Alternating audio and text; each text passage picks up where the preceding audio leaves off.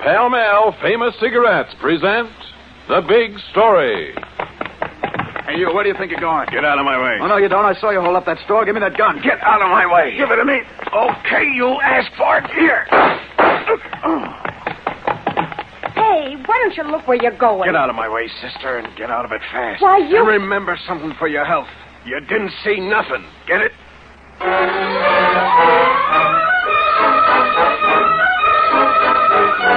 The Big Story.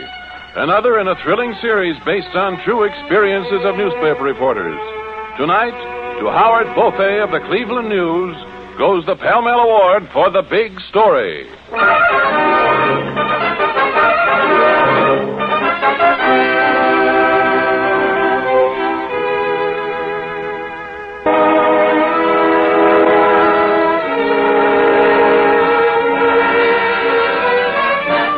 Now, the exciting and authentic story of the case of the unfinished love song.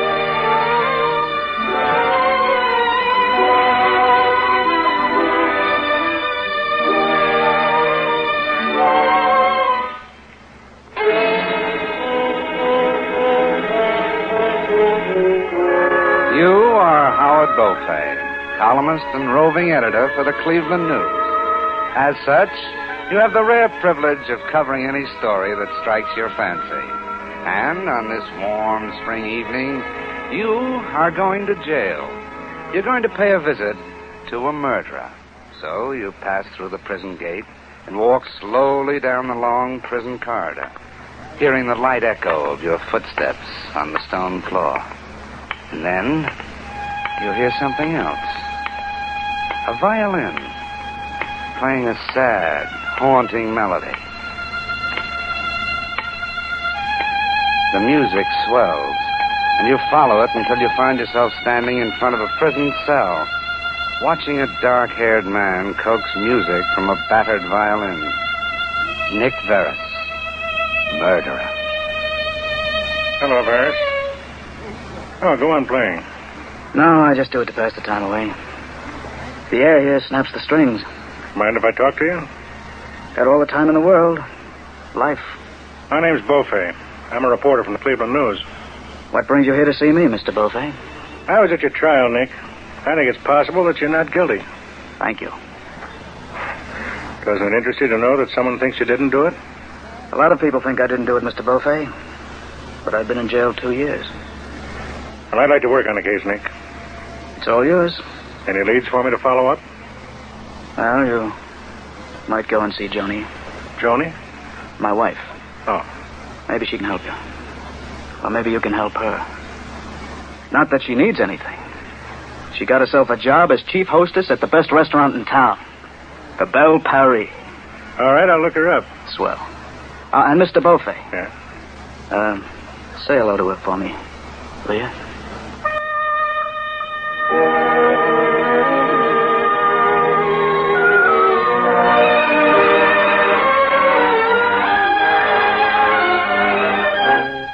Joan Veris? A hostess here? Oh, no, monsieur. We don't employ any hostesses at La Belle Paris restaurant, monsieur.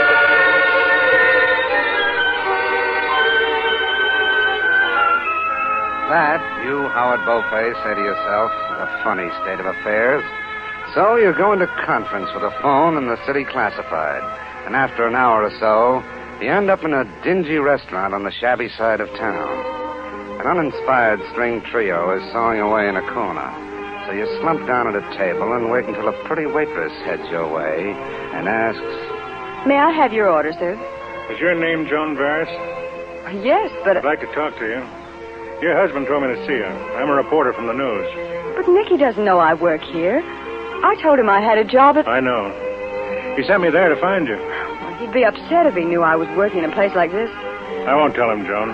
Thanks. It's not that I mind. It's just that Nicky would. Tell me about him. I wouldn't know what to tell you. Try. Well, the whole thing really started when Nick was in the hospital, recuperating from a pretty serious operation. I went to visit him as soon as he was out of danger. Nick, Hiya, Johnny. how are you? Wonderful now that you're here. Oh, darling. I- I've been so worried about you. Don't you know only the good die young? But you're so thin. Well, I need care and love. I think you'd better make it a full time job. What about the hours and the pay? Incomparable? When will you start? Right now. I- Oh, Nicky, I never realized how much I loved you until I nearly didn't have you. Oh, darling. Nicky, I brought you your violin. Here it is. You think I still remember how to use it? Why not try? What'll I play, Johnny? Guess. Of course, our song.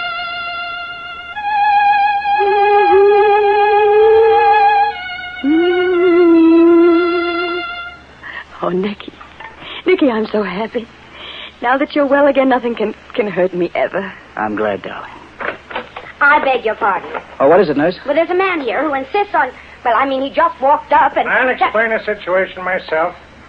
Nicholas Burris, you're wanted in Cleveland for murder.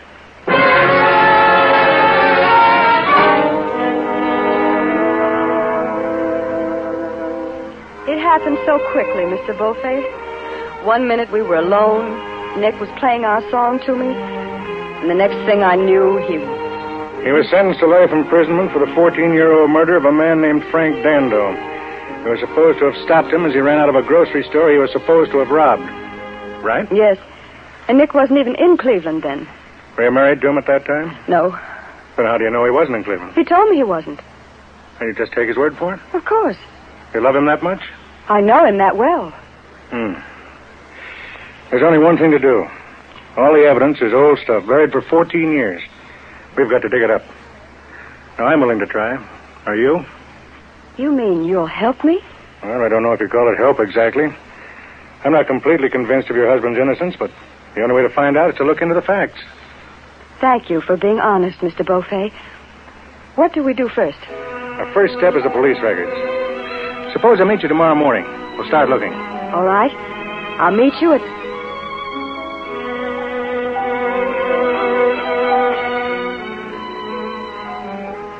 What's the matter? Nothing. It's just that. That's our song. The, the tune the orchestra's playing. That's Nicky's and mine. Every time I hear it, I. Mr. Beaufay, could we start looking tonight? Tonight. Well, look, it's almost 11 o'clock. I know, but. Don't you understand? Yeah.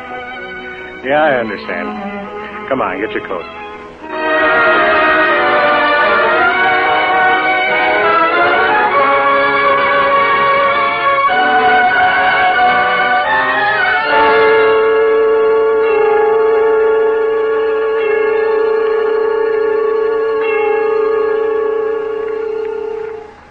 Have you found anything else, Mr. Beaufay? No, not yet.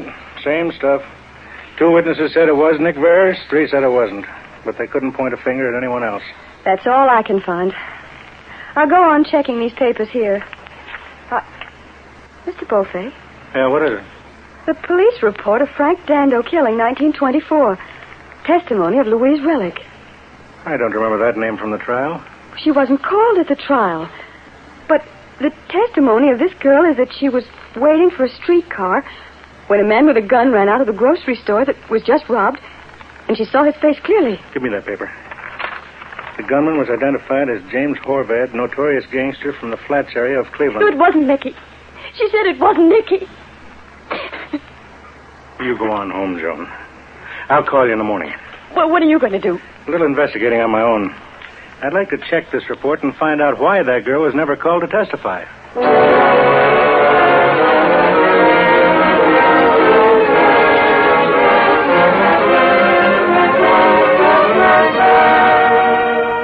Well, here it is, Joan. The girl, Louise Relic, was taken before the grand jury in 1924. But she refused to talk any further. Why? She lived in the flats area where Harvard was boss. She's evidently afraid of him and his gang. The deposition was no build. Oh, What does that mean? Oh, dropped, buried, dead, finished. Oh, well, what about Horvath? Where is he now? He happens to be locked up for murder in the Ohio penitentiary. The Ohio prison. Yeah. And in the same cell block with Nicholas Varus. You know, Joan, I think I ought to pay another visit to that cell block.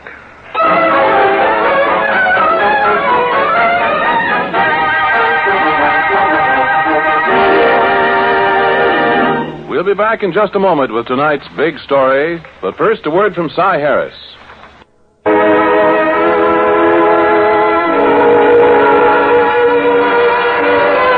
Now we return you to your narrator, Bob Sloan, and tonight's big story. You, Howard Beaufay of the Cleveland News, are once again walking down a corridor of the Ohio State Prison. You've just learned that it's the same prison that houses James Horvad, accused of the murder for which Nick Veris is serving time. And as you walk, you hear faintly the same melody you heard as you walked down the prison corridor once before. Only this time, the music hurts you.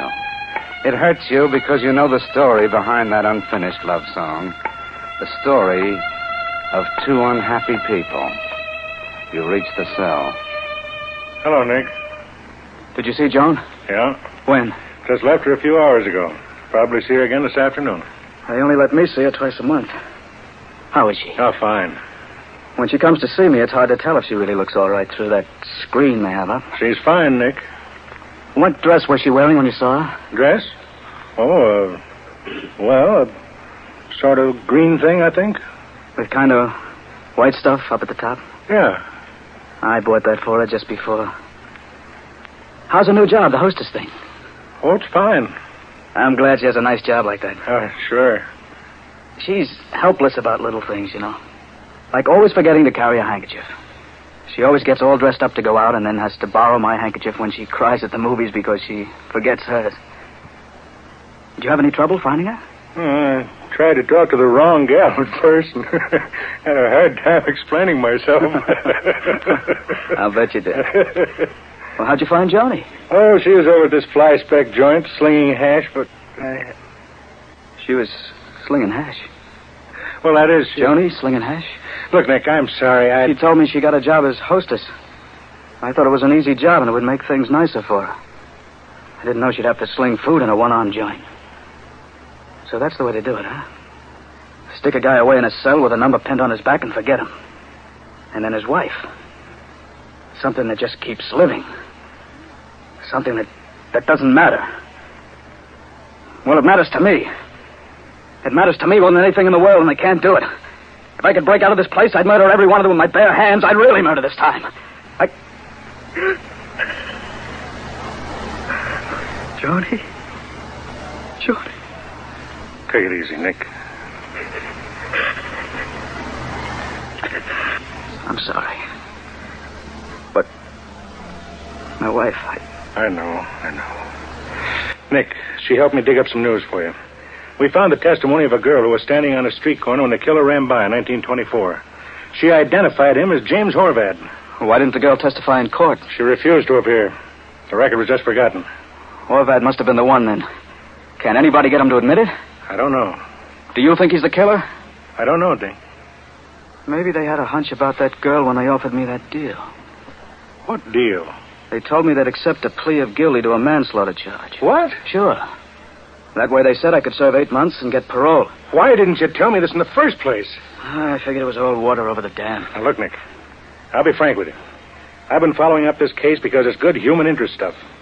Up to now, I wasn't convinced that you were innocent, although I had a hunch you might be. But passing up a chance to get off with an eight month sentence? That rings a bell with me. I'm going to talk to Horvat. Thanks, Mr. Beaufort. Oh, and look. Yeah? Oh, when you see Joni, don't don't tell her I know about her being a waitress in that place. You know how it is.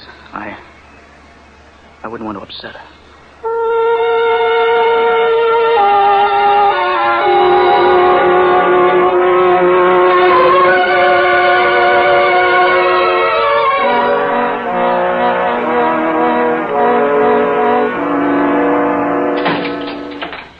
Horvat, Who are you? Howard Beaufay, Cleveland News. I got no news for you, Pencil Heavy. I just want to talk. I got no talk for you either. I've just been visiting a prison mate of yours, Horvat. What you trying to do? Sell magazines? We talked. So? We talked about a murder. The murder of Frank Dando back in 1924. I ain't interested in ancient history. Orvad, you know and I know that you committed that crime, not Nick Veris. Why don't you do a decent thing for once in your life and clear him? When I want to hire a halo, I'll let you know. Orvad, look. Don't, Horvat, look me, reporter. Get out.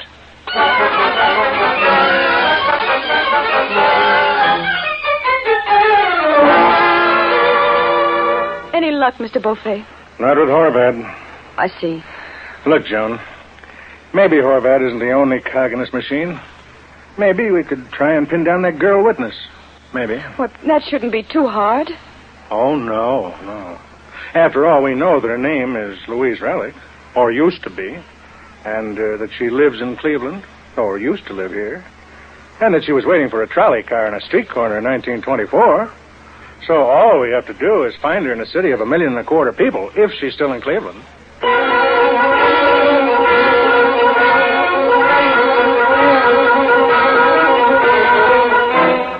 I'm looking for a girl called Louise Relic. Can you tell me where I can find her? I'm trying to locate a woman named Louise Relic who probably lived in this neighborhood. Have you any idea where she might be living now? I heard she might be living in this section of town.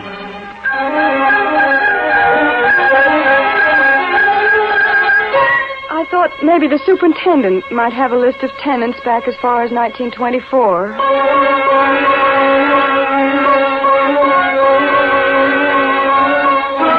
The name's Louise Relic. I hear she used to live in this neighborhood.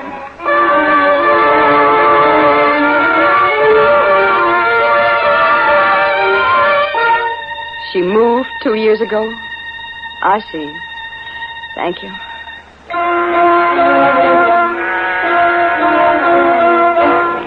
No forwarding address, huh? Thanks, anyhow.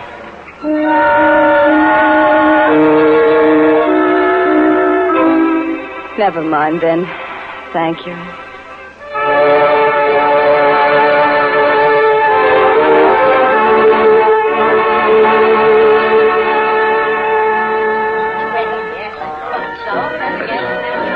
Oh, if they'd only turn off that jukebox.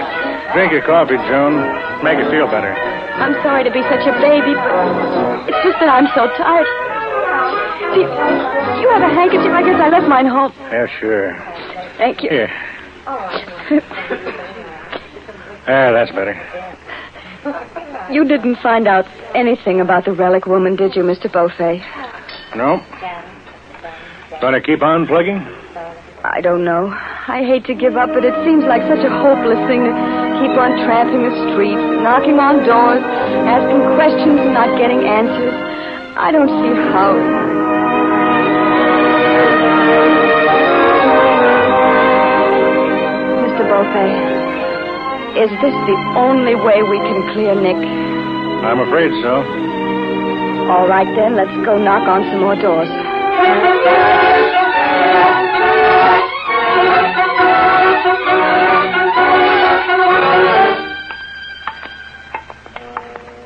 According to the address that woman gave me, it should be this house here. Look, Joan, it's late. Oh, no, let's try this house.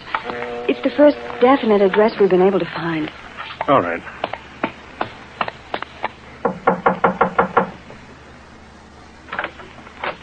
Well, hello. Hello. Are you Louise Relic? Have been for some time, honey. We've been looking all over for you. Very flattering. What for? May we come in? Sure. Miss Relic, Call me Wheezy, honey. Miss Relic, this is Mrs. Nick Varus. I think you got the wrong apartment. I don't think we do. The door's behind you. Look, sister, Nick Varus is in jail for a murder he didn't commit. I know he didn't commit it. And what's more important, you can prove he didn't. Never heard of him. Perhaps you've heard of a man named James Horvat. Nope. Please, Miss Relic, you're the only chance I've got to free my husband. Look, you two. Get out of here and get out fast. But why? Why? Can't you see we've got to get the truth from you? That you're the only one who can help us. She's afraid to tell us what she knows, Joan. Afraid? Sure, I'm afraid. But you do know something if you wanted to talk. Get out of here. Are you afraid of James Horvat? I don't know what you mean. Are you afraid of James Horvat because he's the man you saw shoot Frank Dando back in 1924? I don't know what you mean. Are you afraid he and his gang will get you if you talk? I don't know Are what you you afraid even if you exonerate Nick Varus, Horvat and his boys will be laying for you? Is that what you're afraid of, Miss Relic? Is it? Yes, yes, yes. James Horvat's in jail for another murder. He can't hurt you. But he's not the only one. His gang will get me if I talk. No one will ever know you talked except the parole. But they'll board. see my name in the newspapers, won't they? Your name won't be printed. Okay. I'll meet you at the parole board office in the morning.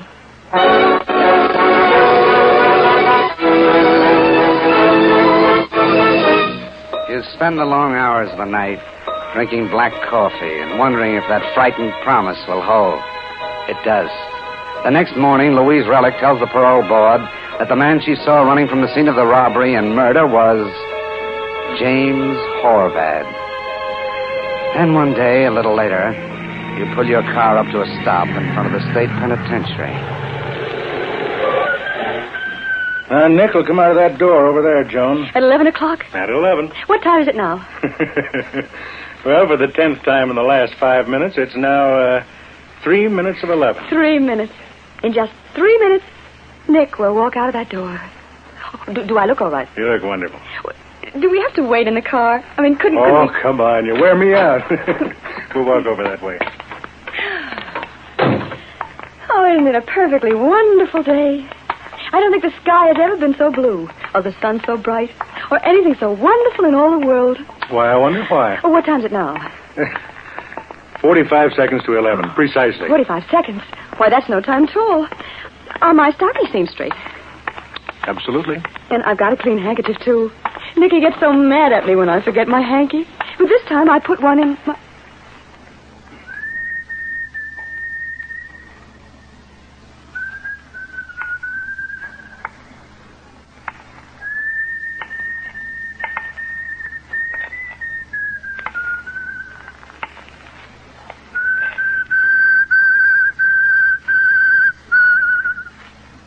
Nicky. Oh, Nicky. Come on, honey. I'll take you home.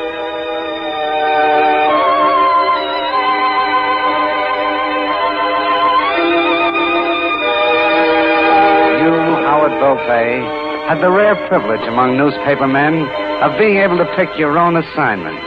And this time you'll really take one. You helped two good people find each other again, and you got your big story. And you'd been around the pencil game long enough to know which was the thing that really counted.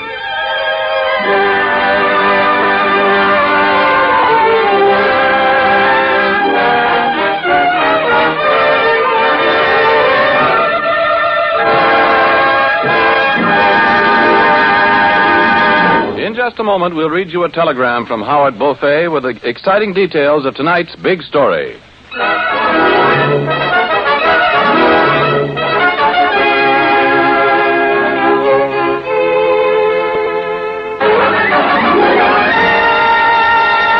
Now we read you that telegram from Howard Beaufay of the Cleveland News. Following his release from Ohio State Penitentiary, innocent musician in tonight's big story accepted engagement with well known orchestra and, with his wife, left Cleveland. No one else ever came to trial for 14 year old murder. Many thanks for tonight's Pell Mell Award. Thank you, Mr. Beaufay. The makers of Pall Mall famous cigarettes are proud to have named you the winner of the Pall Mall $500 award for notable service in the field of journalism. Listen again next week, same time, same station, when Pall Mall Famous Cigarettes will present another big story. A big story from the pages of the Washington Evening Star. Byline Jack Allen. A big story about a newspaper reporter and a prize fighter who didn't like newspaper reporters.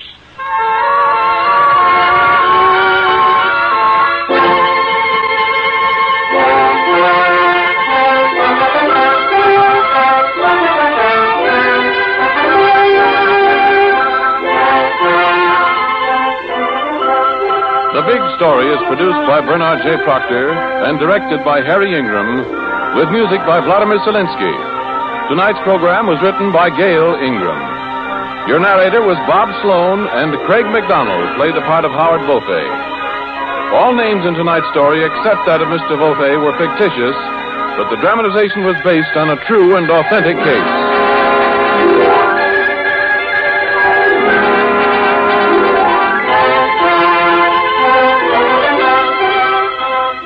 This is Ernest Chappell speaking for the makers of Pall Mall Famous Cigarettes.